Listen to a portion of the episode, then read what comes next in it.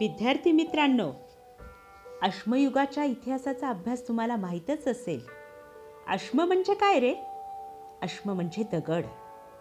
दगडाच्या युगामध्ये वावरत असताना मानवाने स्वतःच्या बुद्धिमत्तेच्या जोरावर कशी प्रगती साध्य केली आहे हे तुम्ही अभ्यासक्रमामध्ये शिकलेले आहात.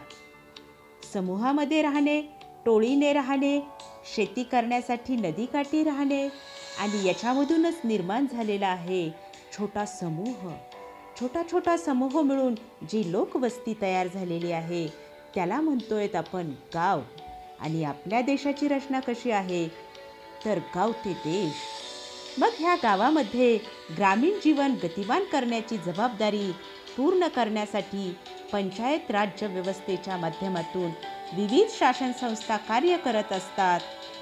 हे तुम्हाला कळालेच असेल.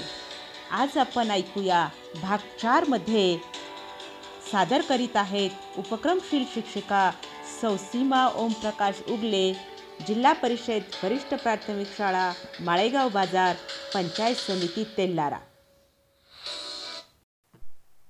नमस्कार विद्यार्थी मित्रांनो. कालपर्यंत आपण ग्रामीण भागातील स्थानिक शासन संस्थांचे स्वरूप पाहिले. या पाठात आपण शहरी भागातील स्थानिक शासन संस्थांचे स्वरूप समजावून घेणार आहोत. शहरी स्थानिक शासन संस्थांमध्ये नगरपंचायत नगर परिषद व महानगरपालिका यांचा समावेश होतो. आपल्या देशात शहरांची संख्या खूप आहे. शहरे झपाट्याने वाढत आहेत. गावांची निम शहरे निम शहरांची शहरे आणि शहरांची महानगरे होत आहेत. शहरांच्या आजूबाजूला असणाऱ्या ग्रामीण भागाचे स्वरूप बदलत आहे.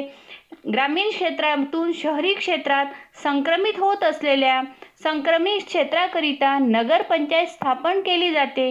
या क्षेत्राची लोकसंख्या दहा हजार ते पंचवीस हजार इतकी असावी लागते. शहर न शहर होण्याच्या प्रक्रियेत जी गावे असतात तेथे नगरपंचायत असते बरं का?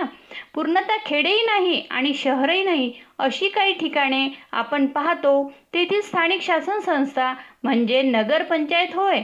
अन्य स्थानिक संस्थांप्रमाणे नगरपंचायतीची दर पाच वर्षांनी निवडणूक होते. निवडून आलेले प्रतिनिधी आपल्यापैकी एकाचा अध्यक्ष आणि एकाची उपाध्यक्ष म्हणून निवड करतात. नगरपंचायतीमध्ये किमान नऊ व कमाल पंधरा सदस्य संख्या असते. नगरपंचायतीमध्ये सुद्धा एक शासन नियुक्त अधिकारी असतो. त्याला कार्यकारी अधिकारी असे म्हणतात. तर आता पाहू आपण नगरपंचायतीची कामे. आर्थिक अंदाजपत्रक तयार करणे विकास आराखडा तयार करणे शिक्षणाच्या सोयी सुविधा निर्माण करणे आरोग्याच्या सोयी सुविधा निर्माण करणे रस्ते नाल्या दिवाबत्तीची सोय करणे स्वच्छ पिण्याच्या पाण्याचा पुरवठा करणे जन्म मृत्यू व विवाह यांच्या नोंदी ठेवणे साथीचे आजार पसरू नये म्हणून योग्य उपाययोजना करणे या व इतर सोयीसुविधा निर्माण करून नगरपंचायतीचा सर्वांगीण विकास हे नगरपंचायतीचे काम आहे. तर विद्यार्थी मित्रांनो आता वेळ झाली आहे गृह गृहकार्याची. मी तुम्हाला गृहकार्य देते. कोरोना या आजारापासून बचाव करण्यासाठी घोषवाक्य तयार करा. चला तर मग उद्या भेटूया नवीन सदरात. धन्यवाद विद्यार्थी मित्रांनो.